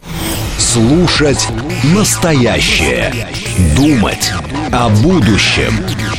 Знать прошлое. Самые актуальные и важные события в городе, стране и мире в информационной программе «Отбой». Ваше мнение очень важно для нас. Пожалуйста, оставайтесь на линии. Отбой! Программа предназначена для слушателей старше 16 лет. 19.06 в Москве. Сегодня 8 ноября, среда. Это радиостанция «Говорит Москва». В эфире программа «Отбой». Меня зовут Георгий Бабаян. Всем добрый вечер. Наши координаты. СМС-портал 925-48-94-8. Телеграмм «Говорит Москобот». Звоните 7373-94-8, код 495. Также у нас идет прямая трансляция на нашем YouTube-канале «Говорит Москва», в нашей группе ВКонтакте, в нашем телеграм-канале «Радио говорит Москва» латиницей в одно слово. Заходим на YouTube ставим лайки обязательно. Вот как только зашли, так сразу поставили лайк, по-другому у нас не работает, у нас все авансом. Там есть чат, туда тоже можете писать сообщения. Антон пишет, Георгий, нормально же общались, зачем старших подтянул? Ну, а что делать, если я могу? Ну, а почему я не должен использовать свои козыри, да? Есть у меня такая возможность, я подтягиваю, понимаете? Один приходи, мы тоже одни придем. Вот такой вот у нас, значит, девиз. Итоги недели с бабаянами. Да, в среду. Итоги недели. Ну, как вариант. Ну, такая неделя у нас. Роман Бувен, главный редактор радиостанции «Говорит Москва», он здесь, пока ждет. пока потому что не знает, что мы будем обсуждать. Ну, мы, на самом деле, так, чуть-чуть в сторонку, но плюс-минус о том же самом. А, такой интересный у нас есть договор. Договор об обычных вооруженных вооруженных силах в Европе. На этой неделе из этого договора все начали выходить а, большими кусками, большими партиями. По факту договор, ну, по крайней мере, на мой взгляд, уже просто не работает. Что это за договор? Если коротко, он ограничивает количество вооруженных сил в Европе со всех сторон. Там кто только не подписывал, по факту все НАТО, бывший Варшавский договор, это договор э, времен э, окончания Холодной войны, когда перестал существовать Советский Союз. Ну и вот на этой неделе Соединенные Соединенные Штаты Америки сделали заявление, что они выходят с какого-то там декабря, но там просто есть регламент по договору, что ты должен заранее, пред... все могут из него выходить, 7 да, 7 декабря, хороший день, я слышал. Вот 7 декабря, значит, они э, выходят из договора, там есть заложена в договоре такая история, что, в принципе, кто угодно может из него выйти. Главное, надо просто вовремя предупредить всех остальных участников это, этого договора. На удивление, они это сделали. Они предупредили, надо дать им должное. Они обычно не предупреждают. По-моему, они про... все равно этот регламент не соблюдают, потому что там что-то типа 150 дней по-моему, давайте я даже проверю. Вот у меня здесь открыто. По-моему, там 150 дней. Но они вот 7 декабря. Но скажите спасибо, что хоть так предупредили. Будут выходить из этого договора. А это означает, что стороны могут наращивать вооруженные силы, а, не оглядываясь ни на какие договоры. Мы только что об этом говорили, в принципе, касаемо договора с Украиной э, и проекта договора, который был там подписан в Стамбуле, да, не был подписан в Стамбуле, вот это я сейчас хорошо дал, не был подписан в Стамбуле, но мог, был, э, мог быть подписан. А вот сейчас то же самое по факту происходит с Европой. И отсюда у меня э, к вам такой вопрос. Если мы предполагаем такую схему, при которой НАТО будет э, бесконтрольно наращивать количество вооружений в рамках э, своих территорий в Европе, ну, то бишь Европейского Союза и НАТО. Мы будем параллельно наращивать вооружение, соответственно, у нас. Это говорит о чем? Это говорит о том, что это укрепление границ, это мы готовимся к глобальному конфликту, или, может быть, это просто, ну, просто решили понаращивать, девать некуда, вот мы решили здесь аккумулировать у нас все это на континенте. СМС-портал 925-48-94-8, Телеграмм говорит Москобот, можете звонить по номеру 7373-94-8, код 495. Слушаем вас, здравствуйте, добрый вечер, в эфире. Добрый вечер, Дмитрий. А, я считаю, что логика событий, ну, я надеюсь, что все-таки у нас будет победа, которая завершится тем, что мы защитим наши интересы, и в том числе европейских стран, они будут уважать наши безопасность. И исходя из этих моих убеждений, все остальное трепыхание, это вот, знаете, как в проектной деятельности, когда ты знаешь, что все может кончиться неуспехом, но ты имитируешь бурную деятельность, потому что, ну, не можешь ничего не делать. Mm. А вам кажется, что это вот имитирование бурной деятельности, накапливание военного ресурса на континенте? Выходы из договоров и так далее, там что-то там, эскалация вокруг э, наших замороженных активов. Ведь по факту, когда мы победим, им придется отвечать за все, все нам возвращать и обратно разоружаться. Поэтому все, они а. сейчас себя раскочегарят там за год, а потом обратно будут все сливать. Угу. Хорошо, ладно. А, просто имитирование бурной деятельности, на самом деле, вот сейчас все будут выходить из всех э, возможных договоренностей, а потом будем, таки, э, после того, как все разрешится, будем создавать новые договоренности и в них обратно входить. Больше никаких возможностей, в принципе, не, э, на данный момент нет. Как вариант. Ладно. Это говорит о том, что мы хотим реванш холодной войны, пишет Дмитрий К. Вот я сейчас не понял. Значит, Европа все свои арсеналы выложила, арсеналы пустые. Что она собирается наращивать? Там предельный, предельный показатель. Он э, теперь не будет ничем ограничен. То есть на данный момент он был ограничен, сейчас не будет никаких ограничений. Сколько хочешь, танков, бронетранспортеров, самолетов, боеприпасов, всего-всего, столько там, значит, и у себя и накапливаешь. В моем понимании договор абсолютно бесполезный. Потому что мы с вами понимаем, что если надо где-то что-то накапливать, то будут накапливать. Э, захотят сделать из этого не бронетранспортер, а просто хороший внедорожник, снимут с него какую-нибудь пушку, скажут, что это Гелендваген следующего поколения. Благо, он, в принципе, плюс-минус похож. Пушку назад приделали, все, теперь это бронетранспортер. Такое же тоже было возможно? Было возможно. Но теперь как будто никто и скрываться не собирается под этими вот образными Гелендвагенами, которые на самом деле бронетранспортеры. Просто хотим накапливать. И накапливаем. Но тут, на мой взгляд, интересно интересно время, в которое это все происходит. Вот мы берем то, о чем мы с вами общались э, прошлый час.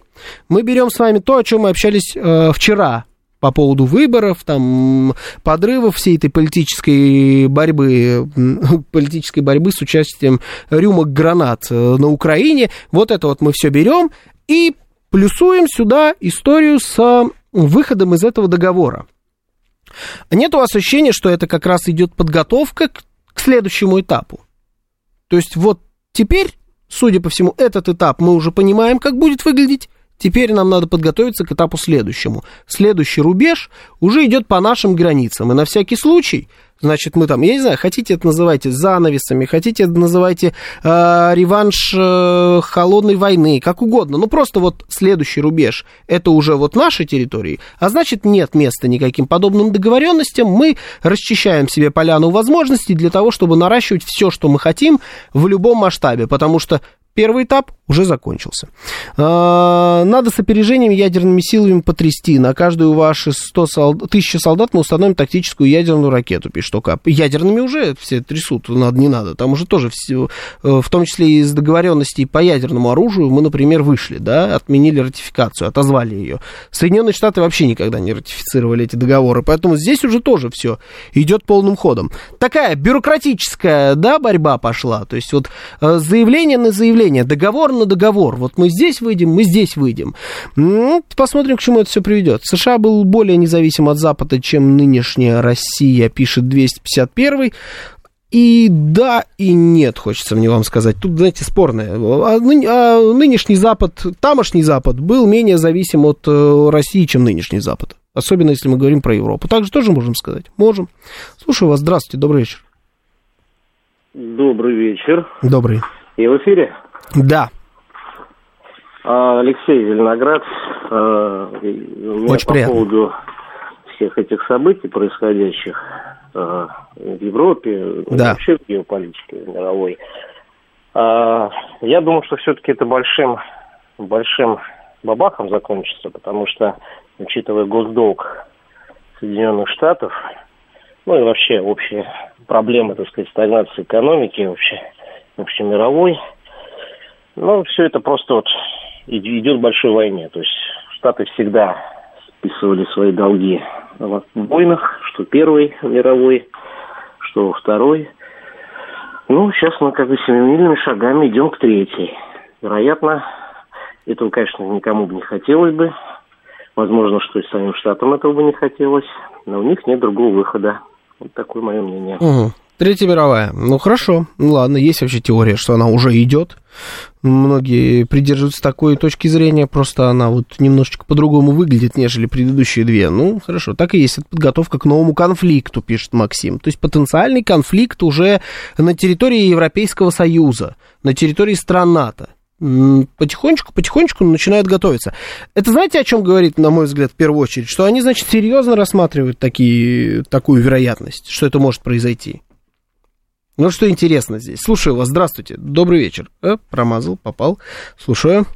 Добрый. А, добрый вечер, Александр Александрович на линии. Здравствуйте, Александрович, добрый вечер. А, знаете, я все-таки э, оптимистично настроен. Я считаю, что никакой Третьей мировой войны, в том смысле, под которым, как бы сказать, мы это понимаем, э, ее не будет, потому что при соответствии ну, нынешним количестве ядерных вооружений у СССР и России, гибель, вероятность гибели элит, она равна вероятности гибели э, простых людей, в отличие от предыдущих мировых войн, понимаете, где элита могла где-то там себе отсидеться, понимаете, или спрятаться, или скрыться. Сейчас, если начнется такой замес, то, в общем-то, это закончится плохо. Поэтому я думаю, что люди все-таки э, здравые, вот, и, наверное, как-то будут какие-то мелкие конфликты локальные, вот такие, как, например, в Израиле, как, например, на Украине и так далее. Это что касается вот мировых войн. То есть, я думаю, не надо этого-то точно бояться. Что касается договоров, то чем меньше мы их подпишем, с кем-либо, тем лучше, потому что все договора, которые существовали вот за обозримый исторический период, подписанные Советским Союзом и Россией, они все были сильно против России и сильно в ущерб России и Советскому Союзу. То есть это были такие предательско, э, я бы сказал, такие не- нехорошие договора, вот, особенно по ограничению стратегических вооружений. Все равно их нарушали, все равно их мало кто соблюдал, а от этого э, Советский Союз и Россия очень сильно пострадали. Вспомните уничтожение вот целых классов ракет, которые самостоятельно Россия уничтожила. Там вот Пионер, там такие были ракеты, АК были такие ракеты прекрасные. Понимаете, сами взяли вот Горбачев и порезал на кусочки. Поэтому чем из большего количества выйдем, тем э, будет для нас лучше, спокойнее и надежнее. Так что не волнуйтесь, э, я думаю, никакой войны глобальной не будет. Да. Все будет хорошо. Мгм. Хорошо, все будет хорошо. Все отменяем. Не, не волнуемся больше, успокоились, никакой войны не будет. Но у меня, у меня всегда вызывал вопрос, на самом деле, вот эта история с тем, с, с уверенностью, что ядерное оружие, оно отменяет даже гипотетически любую Третью мировую войну. То есть, что она невозможна. А, Из чего вы делаете такие выводы? Почему вы так считаете? Почему просто Третья мировая война не может быть ядерной войной? Мировой, но ядерной. Мы знаем, что и в Первую мировую войну появлялись новые виды вооружений, и во Вторую мировую войну появлялись новые виды вооружений, в том числе атомная бомба. Это же Вторая мировая война, это тоже было тогда, и она применилась. И ничего. Как-то вот существует и Япония, японцы даже города те существуют. Да, понятно, что сейчас бомбы другие, что они мощнее, что они опаснее, но это оружие, оно уже применялось. Я понимаю имидж, выстроенный вокруг ядерного оружия, что это такая безусловная защита от любого конфликта, но давайте вот посмотрим серьезно. Вот сейчас у нас идет конфликт э, э, на Украине, у нас идет конфликт, э, там вот Израиль, сектор газа, да? Есть возможность ударить ядерным оружием, что там, что тут? Ну, теоретически есть. Ядерное оружие есть у участников этого конфликта, но оно не применяется. А может, а может такое быть, что будет война, но никто так и не решится применить, например, бомбу. Или решится только одна сторона, а вторая не решится. Не буду говорить, какая, потому что это, ну, мы не, не сможем предсказать такой ход событий. То есть я бы не уповал на ядерное оружие как на безусловную защиту от чего угодно. Это в первую очередь оружие, его задача стрелять. Давайте об этом не будем забывать. Слушаю вас, здравствуйте. Добрый вечер, вы в эфире. Здрасте. Здравствуйте, это опять Алексей Крыловский. Ну, смотрите, у меня тогда вопрос. Э, а вот химическое оружие, например, во Вторую мировую войну. То есть всерьез все опасались химических бомбардировок, химических атак. Э, у нас было заготовлено на все население Москвы, например, противогазы и так далее. Но даже, даже под конец войны уже, правда, понимаешь, что они проигрывают, и надо как-то договариваться. Э, ни Вермахт, ну, ни, ни, ни Рейх, э, Рейх не, не, не, не отважился применять химическое оружие. И союзники тоже решили эту не судьбу не испытывать, когда они равняли а, землей города и Германии, и Японии. То есть, а, а в первую очень даже применяли. Ну, помню ужасы э, Первой мировой войны, да, там то, что и сам, по-моему, Гитлер попадал под химическую раздачу, под атаку. Э, помню вот эти ужасы, э, видимо, как-то опасались, что э, если этот ящик Пандоры откроем мы, то и по нам это все сразу же полетит. По-моему, они только один раз немцы использовали химическое оружие в Крыму, в катакомбах выкурили наших, ну, партизан уже, да, там уже, когда они защищали Крым, После этого наши взорвали им кинотеатр с офицерами, как бы, и через Швецию сказали, больше так делать не надо, как бы, через Калантай. Понимаете, вот типа, по поводу не будем. химического оружия, я понял мысль, э, отчасти могу согласиться, но в первую применяли, во вторую, как вы сказали, боялись, там прошло-то всего ничего. Одни и те же люди воевали. Что там, что тут. Понимаете, ну плюс-минус, все помнили.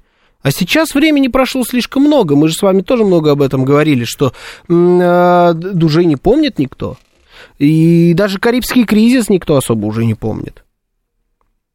Забыли эти ощущения? Может, захотят вспомнить? Где гарантия того, что не захотят? Ну вот представьте, вдруг начала, началась какая-нибудь супер э, война, все друг с другом воюют, китайцы, русские, американцы, европейцы, все вот там э, альянсы, все, значит, куча фронтов, Тайвань, Тайвань, все воюют друг с другом, и вот сидят э, в странах, у которых есть ядерное оружие, люди, которые принимают решения, в любой из них. Такие, у нас еще есть супербомбы.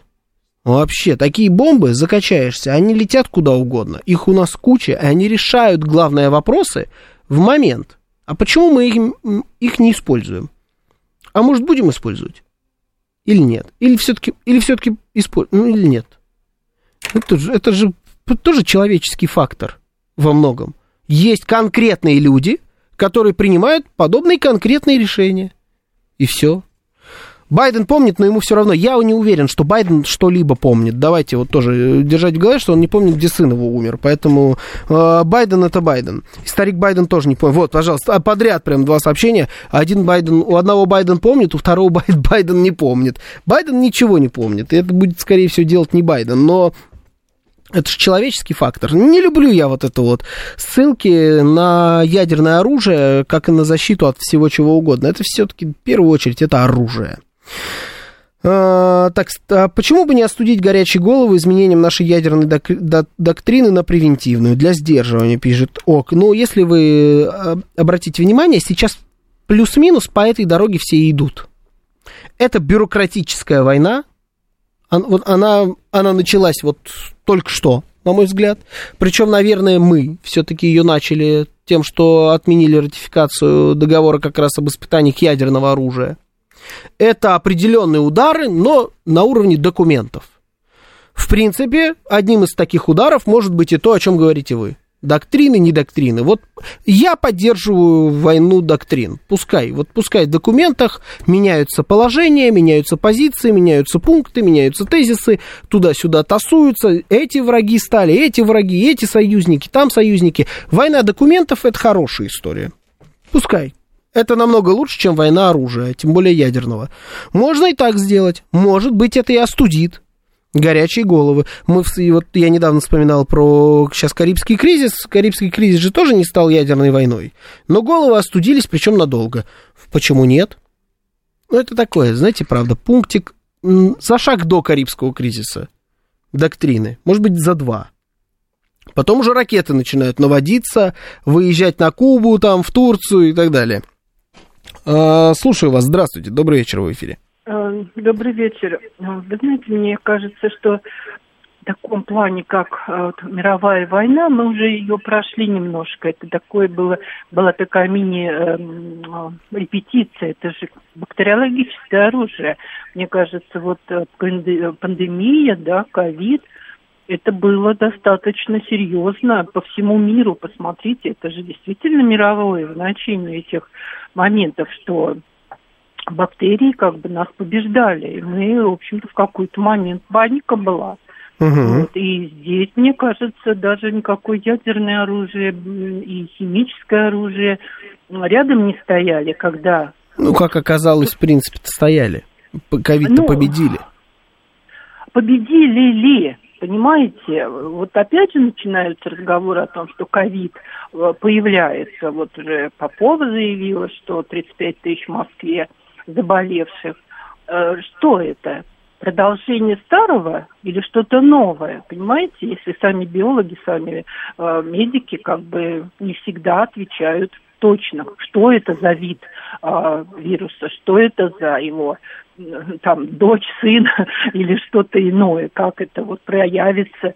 То есть, мне кажется, вот бактериологическое оружие намного страшнее вот всех э, других видов Угу. Ну, понятно, да, о чем вы говорите, но по поводу ковида, там, победили, не победили, да, конечно, победили.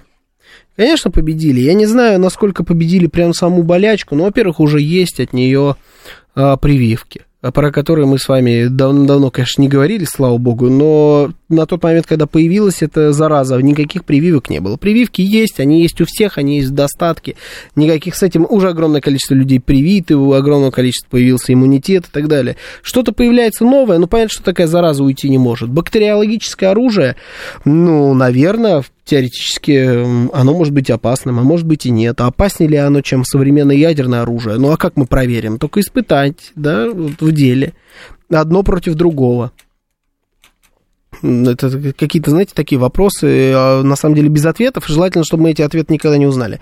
Главное, это обоснование. Например, кассетные боеприпасы и фосфорные бомбы нельзя, но кое-кому можно, так как остальное закончилось. Но другим все равно нельзя, пишет Андрей Ильин. Ну да, это правда. Это правда так. Но ядерное все еще пока нельзя. Никто ядерным не бахнул. Фосфорное, кассетное, да, можно. Даже отдают. Эти кассетные фосфорные. А, да, добейте, слушайте, всем наплевать. Право сильного. Но право сильного еще не, не дало, никому не дало разрешения на применение ядерного оружия. Никто этого пока еще не делает.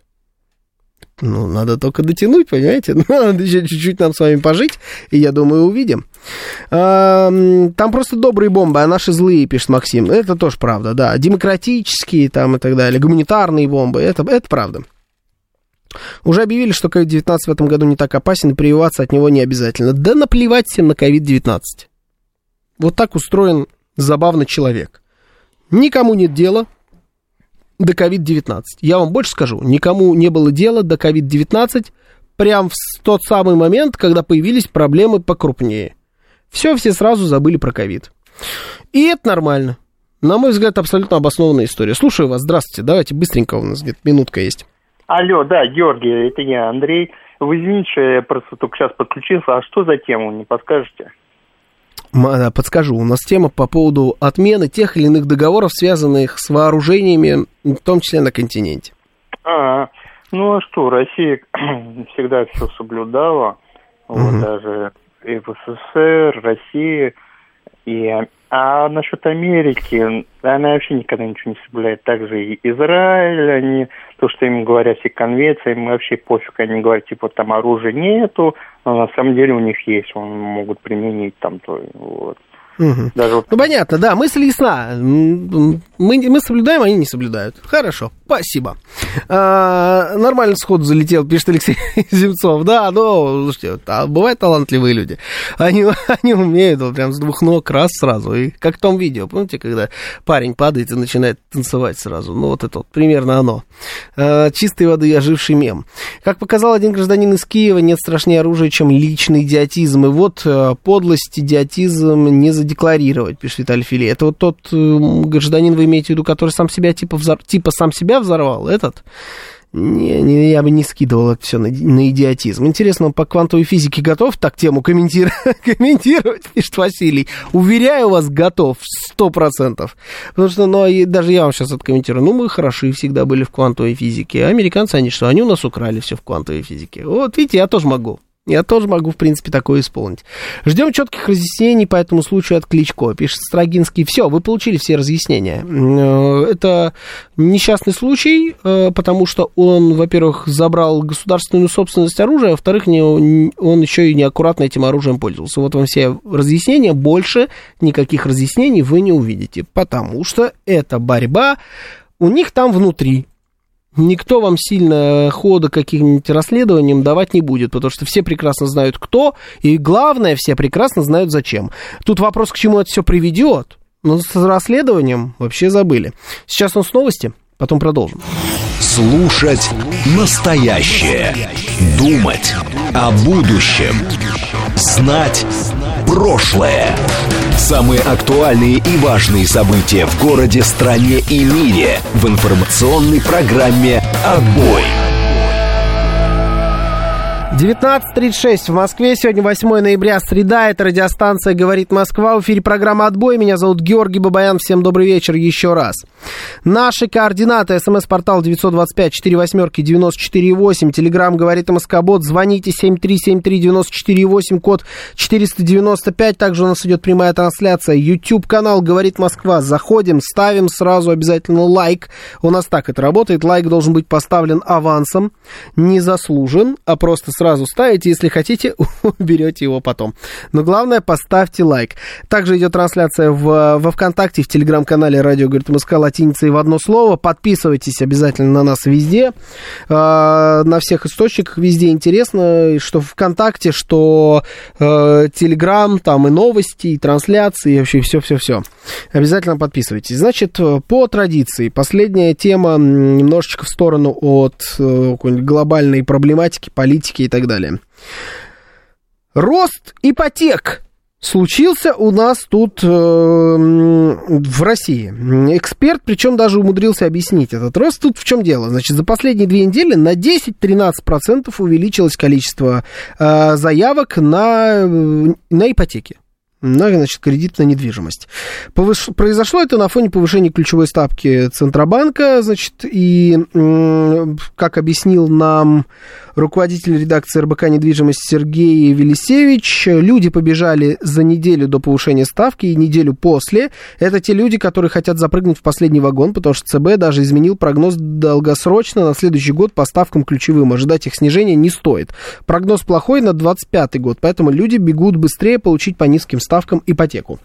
А вы каким-то образом замешаны вот в этом увеличении спроса. Задумались ли вы, может быть, тоже каким-то образом об, об ипотеке и что вас на это на все двигает? То есть это такая история классическая наша, вот все пошло вверх дорожать, это значит, мы должны скупить все телевизоры, все машины, все квартиры, даже в кредит. Все срочно-срочно скупаем, потому что дальше никогда дешевле уже не будет. Как гречку, вот, да, Александр Казаков, наш звукорежиссер, пишет соль, э, туалетную бумагу, если мы вспомним. Вот это вот то же самое, просто разные, разные цены да, товары просто чуть подороже, чуть подешевле, но принцип тот же. Все, все пошло подорожало, значит, мы должны срочно все это брать. Либо какая-то может быть другая, либо, может быть, у вас в принципе, это вот оно, да, то есть это вот все подорожало, поэтому я пойду буду брать, но у вас есть обоснование получше. То есть вы для себя это как-то по-другому обрисовали. А может быть просто, ну а что делать? Ну вот такой процент сейчас,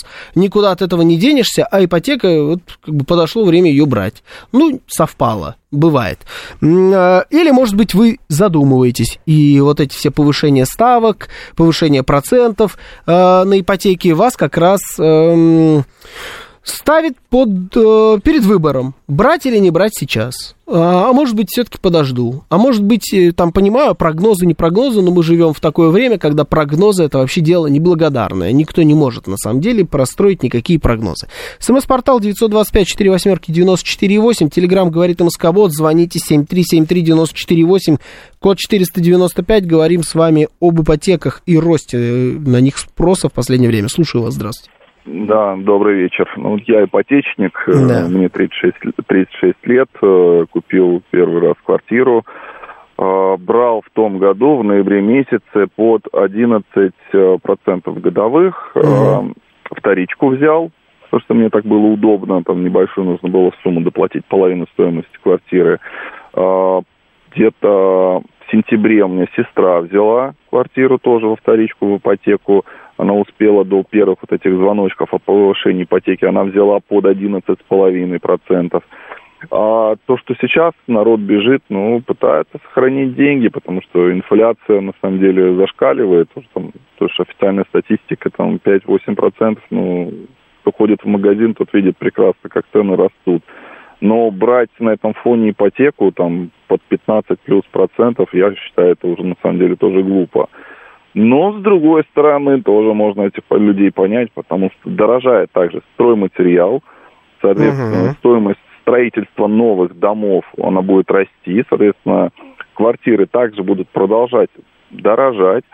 И э, те, кто сейчас берут ипотеку, либо это те люди, которые пытаются каким-то образом сохранить те деньги, которые у них уже есть, допустим, вложиться во что-то и попробовать пережить эту бурю.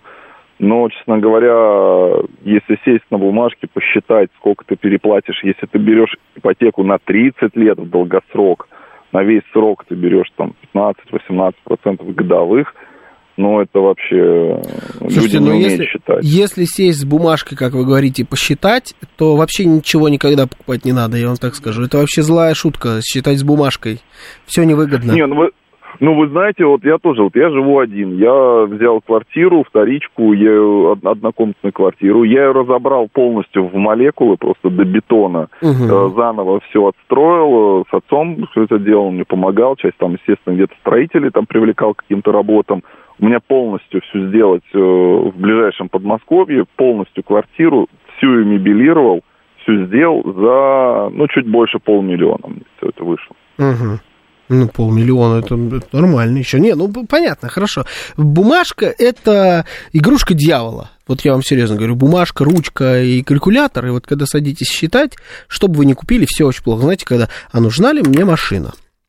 Прикинул, машина стоит 10 рублей, в, значит, или там 10 миллионов рублей, давайте, вот хорошая машина, 10 миллионов рублей, она жрет в среднем столько-то бензина, это значит, что я буду бензина тратить столько-столько в год, это такая сумма плюс ТО, сейчас, значит, фильтры растут в среднем на столько-то процентов в год, фильтры тоже надо покупать, масло надо покупать, потом еще, еще, конечно же, оплата парковки, я работаю в центре, значит, ежедневно, а, да, страховка, страховка, мне нужна будет каска, и у вас там такая сумма, что вообще ничего не захочется покупать, это я не говорю, что это неправильный подход. Он просто, знаете, такой не, не душевный, что ли. Вот как-то это, это не душевно, вот так подходить к покупке вещей.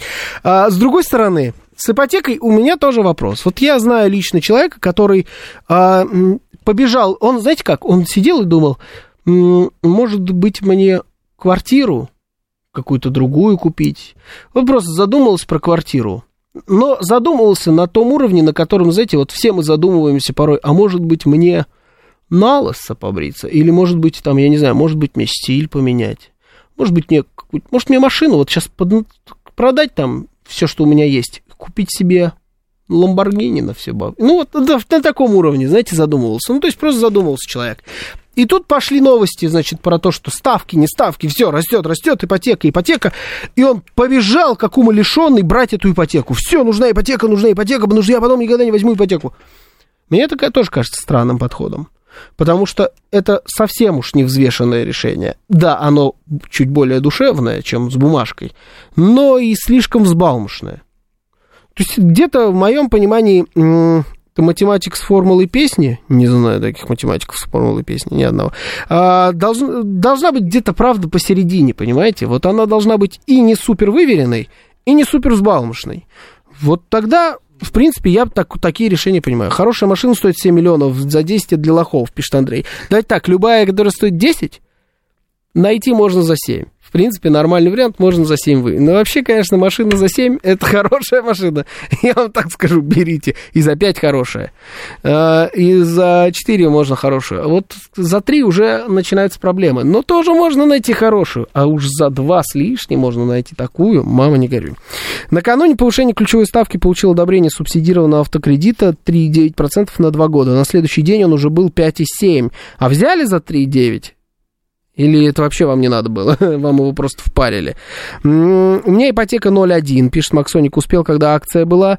Да, там получается переплата, но это выгоднее. Получилось даже год назад. Все просчитал и оценил. Год назад, если вы взяли, вот как мне писал Брест, по-моему, что я взял много-много лет назад, и мне осталось, вот, брал в 23 на 10 лет. Пожертвовал, так сказать, своей молодостью. Осталось 6 месяцев до закрытия. Это, мне кажется, вы не столько делитесь по теме, сколько просто выпендриваетесь сейчас. Типа, через 6 месяцев я буду самым свободным человеком на свете. Вот оно, а я-то вот продуман был. 10 лет назад взял. А, все, все предвидел. Это понты. Брест. Ну, в чистом виде, понты. Слушай, вас... А 10 лет назад, слушайте, 13-й год. Да, 13 А когда в 13 году вы это брали? 6 месяцев вам осталось. То есть, э, мне просто поня... хочется понять, это вы это уже был, было понимание, что финансовый кризис новый, вот это Крым, Украина, все истории. То есть вы просто паникер десятилетней давности. Скорее всего, вы просто, вы просто панику-то тогда развели. Слушаю вас, здравствуйте, добрый вечер, в эфире. Э, здравствуйте, Георгий. Да, здравствуйте. Ну, вот по поводу бумажки вы не правы. Иногда надо как бы... Да, конечно, бумажку. надо, конечно, надо. Вот. Это просто на полном серьезе было, когда мы вот э, квартиру покупали с женой еще до ребенка. Вот.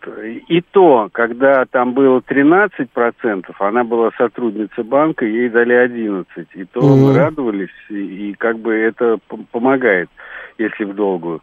Вот. Но погасили раньше, и то там была возможность э, погашения досрочная. Да. Вот, сейчас не знаю, как это все делается. Но вот когда вот сейчас э, сейчас, по-моему, бежать это дурной тон. Потому что, ну, опять же, все может меняться. Опять же, вот э, год назад было 20% или под 20%. Сейчас уже как бы другие проценты. Вот сейчас бежать не надо, надо просто годик два подождать. Мое такое мнение. Годик-два подождать. Понял, хорошо. Весной 14 как раз, получается, брал на ипотеку, пишет Строгинский. Я и говорю, да, Паникер просто тогда был паникер. По, по молодости запаниковал. А, а сейчас понтуется, понимаете? А сейчас это превратится... Тогда десятилетняя э, паника превращается в понты. Понимаете, вот так вот. А, что, дел... что нельзя брать ипотеку, кто говорит, что нельзя брать ипотеку, кто говорит, тот пусть ответит снимать квартиру за 50 или копить на квартиру и, или платить 80% на ипотеку, что выгодно. Это, это э, Ленина из Мавзолея долой или оставляем его там навсегда. Вот это снимать квартиру или ипотека, это же бесконечная, бесконечная дискуссия. Тут правых, на мой взгляд, нету. Ну, тут уже кому что удобнее. Вам человек, который снимает квартиру, скажет, зато я могу сегодня снимать здесь, завтра я могу снимать тут, я ни к чему не привязан, я мобилен, я человек 21 века, а вообще не привязан, я э, где хочу, там живу. А ты вот так и будешь там и сгниешь в этой своей, значит, однушке в Балашихе, потому что больше оттуда никуда уехать не сможешь. И как бы, и с одной стороны да, а с другой стороны да и нет. И тут у всех своя правда. Э, насчет расчетов на бумажке, это режим немец, но мы не немцы, и, слава богу, не в Германии живем, пишет Денис Девятиэтажник. Да, точно, это правда, это режим немец, не наш путь. Согласен. А я вчера купил 10 акций Газпрома, уже потерял 4 рубля, но продавать не буду, пишет Максим. А, это вы просто игроман. Вот эти все акции и так далее, вы просто потенциальный клиент казино, на самом деле, в моем понимании. Я вот в эти игры с акциями вообще не верю. Ну тогда ты или мужик, или розов... розоволосый мобильный поридж. Да, это да, это, это не спорю. Это согласен. Слушаю вас. Здравствуйте. Да, только радио выключаем.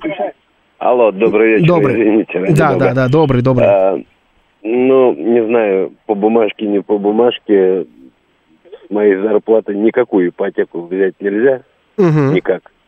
Единственное, что вот человек звонил, похвалился, что он разобрал однушку до нуля и собрал ее за полмиллиона с мебелью. Да. Этот родственница помогал собственными силами. Ну, довольно-таки дешевые материалы. Мгм. Только ванна обошлась 350 тысяч. Мгм. Сама, в смысле, ванна, в которой купаются, или ванная комната? Ванная комната. Слава богу. Слава богу. санузел. Ну, Поплохело, а то мне на секундочку. Да. Не- не- Нет, нет, ну, ну, ну никак. Мгм. За, полмиллиона однушку не отремонтировать с нуля. Никак. Я не хочу его, как бы, ну, оппонирую, просто это невозможно. Ну, понятно, да. Ну, смотрите, как. э, вот Смотря, что в вашем понимании ремонт, я вам так скажу. То есть, если голый бетон на стене это как прикольный элемент дизайна, то уже шансов больше, да? Если моемся мы в душе в раздевалке спортзала ну, каждый день, м, ванна, в принципе, не нужна. Э, Как можно. Мебель можно на помойке найти. Ну, то есть так мы вам на 500 тысяч наскребем. Но я тоже, конечно, согласен, что за 500 тысяч ремонт я такого не слышал. Хотя нет, вру, я знаю одного человека, который, я думаю, да, может быть, даже и дешевле сделал ремонт в трехкомнатной квартире в сталинском доме. А, Один миллион, да? А, вот, я даже знаю точную сумму. Один миллион рублей ему обошелся ремонт в трехкомнатной квартире в Сталинке, то есть это потолки, это стены, это объемы и так далее. Но вы не он, я вам гарантирую. Такие люди один на миллион, он вот, он готов есть только, значит, гречку на протяжении 40 лет, чтобы накопить на новенький мопед. Это я просто в рифму, но, грубо говоря, таких людей так экономить никто не умеет, кроме этого человека. Поэтому, ну, есть таланты. Есть таланты, один на миллион, в принципе, в принципе, бывает. Зачем вода? Есть дождь, снег, Москва, река Яуза, Сетунь. Да-да-да, согласен. Ну, то есть мы с вами сейчас наскребем, в принципе. А, хорошо, тепло, живу, огромная площадь у меня у жилья. Просто это вокзал, но зато посмотрите, как- какие размеры, какие масштабы, да, архитектура, все дела. Я сам строитель, однушку за 500 реально, пишет Сергей. Ну, вот, это, походу, мы раскопали еще одну, вот, э, еще один ящик, который не надо было открывать. Сейчас пойдут ценники. Слушаю вас, здравствуйте. Знаю я одну, которая, знаете, за 500 тысяч. Ой, да, добрый, добрый вечер. Здравствуйте. Добрый вечер, Дмитрий, Москва. Я второй на миллион.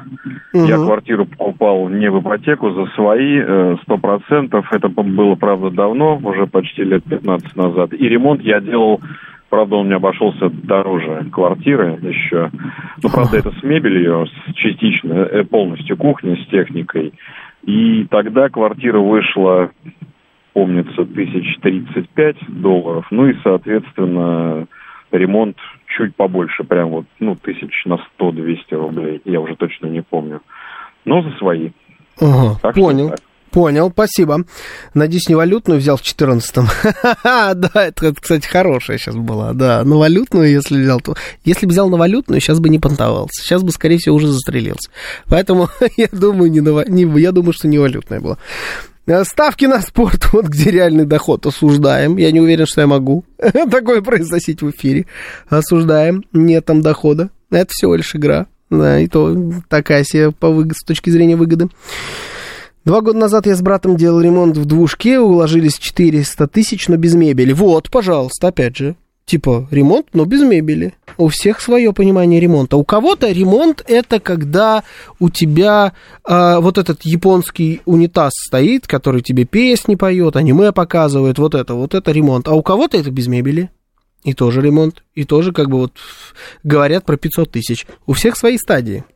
Еще раз говорю, знаю пару человек, у которых за 500 тысяч, я не знаю, что, вход в подъезд, такое ощущение, что у них стоит 500 тысяч рублей. Валютные ипотечники топ, всем ходулистам ходули, факты. Когда кредит будет дешеветь? Ну, это вот, знаете, другой вопрос, тоже достаточно философский, на мой взгляд. Если, типа, не брать сейчас и ждать того, что подешевеет. А когда вообще у нас в последнее время хоть что-нибудь дешевело? Но, с другой стороны, я вам скажу, дешевело. недавно же дешевела, в том числе и ключевая ставка. Она дешевела, и курс у нас был другой. То есть время турбулентное, дешевело, но дешевеет нечасто. В основном, конечно, дорожает. И, в принципе, наверное, единственная правильная история, это вот вам надо купить там машину, квартиру, э, собаку, я не знаю, что-либо надо вам купить, покупайте. Ну, покупайте. Вы либо чуть-чуть будете жалеть потом в будущем, что, эх, мог бы купить э, подешевле, но зато уже к, к тому времени у вас будет квартира, машина, собака. Понимаете? А если подорожает, то вы еще и там что-нибудь заработали или, получается, вовремя купили. Но у вас уже, по крайней мере, будет эта вещь. Если у вас есть на это ресурс, если вы понимаете, что, в принципе, да, ну, что поделаешь. Мы живем, надо жить все-таки в э, современности, а не в будущем и не в прошлом. У вас не получится ни при каком раскладе. Ну, значит, надо просто покупать. Это тоже, на мой взгляд, правильный подход. Но не бежать, сломя голову. Бежать, сломя голову, это неправильно. О, смотрите, у нас тут появилась. Ай, пропала, я хотел ее так погладить, надпись. Давай, покажи мне, смотри, смотри. Ох, глажу надпись, подписаться. Вот, смотрите. Вот, ставим лайки, да, обязательно, не забываем. Всегда хотел так сделать. Никогда не замечал, когда там эта надпись вылезает. Давайте еще успеем с вами пообщаться. Слушаю вас, здравствуйте. Про ипотеку говорим.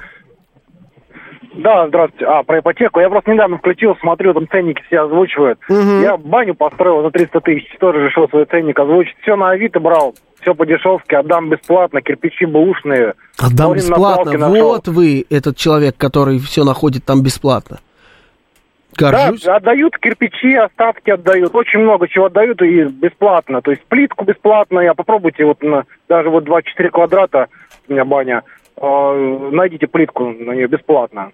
А я нашел. Горжусь знакомством, я вам так скажу. Вот это, вот это, вот, вот это, я понимаю, способность. Все найти на Авито бесплатно, но при этом все равно 300 тысяч вышло. Значит, не все бесплатно, да? Все-таки что-то 300 тысяч на разъезды между точками, знаете. Вот это Зеленоград, Волгоград, Зеленоград, Волгоград, и вот там все по всей России собрался баню. Мой дед в деревне тоже делал ремонт за 20 тысяч под ключ, за 10 тысяч, за 20 тысяч рублев с его слов. По факту доской обил стены. да, понятно, это две его пенсии, пишет Евгений Фили. Да, понимание, конечно, ремонта, оно у всех разное. Но еще раз, э, на данный момент ситуация такая. Мы видим с вами, например, что курс э, валют с каждым днем идет вниз сейчас. Э, до куда он дойдет? Непонятно. Ждать до бесконечности, что он упадет, Наверное, глупо. Он может упадет, а может быть опять пойдет вверх. Мы с вами никакого контроля над этой ситуацией не имеем и иметь, скорее всего, не будем. Просто пользуемся моментом, живем здесь сейчас, надо, если покупаем, не надо, не покупаем. Но главное, если не надо, обез... не надо бежать и покупать, потому что потом будет дороже. Поймите, что вам нужно, что не нужно, и делайте так подобные покупки рационально. Потому что если у вас будет много таких иррациональных э, товарищей, то цены пойдут еще дальше выше, потому что будет гигантский спрос, значит, и предложение будет тоже поднимать э, все свои значения. Понимаете, не надо паниковать. Уже поздно. Это была программа «Отбой». Меня зовут Георгий Бабаян. Сейчас у нас будет э, рубрика «Русский язык». До завтра. Всем счастливо.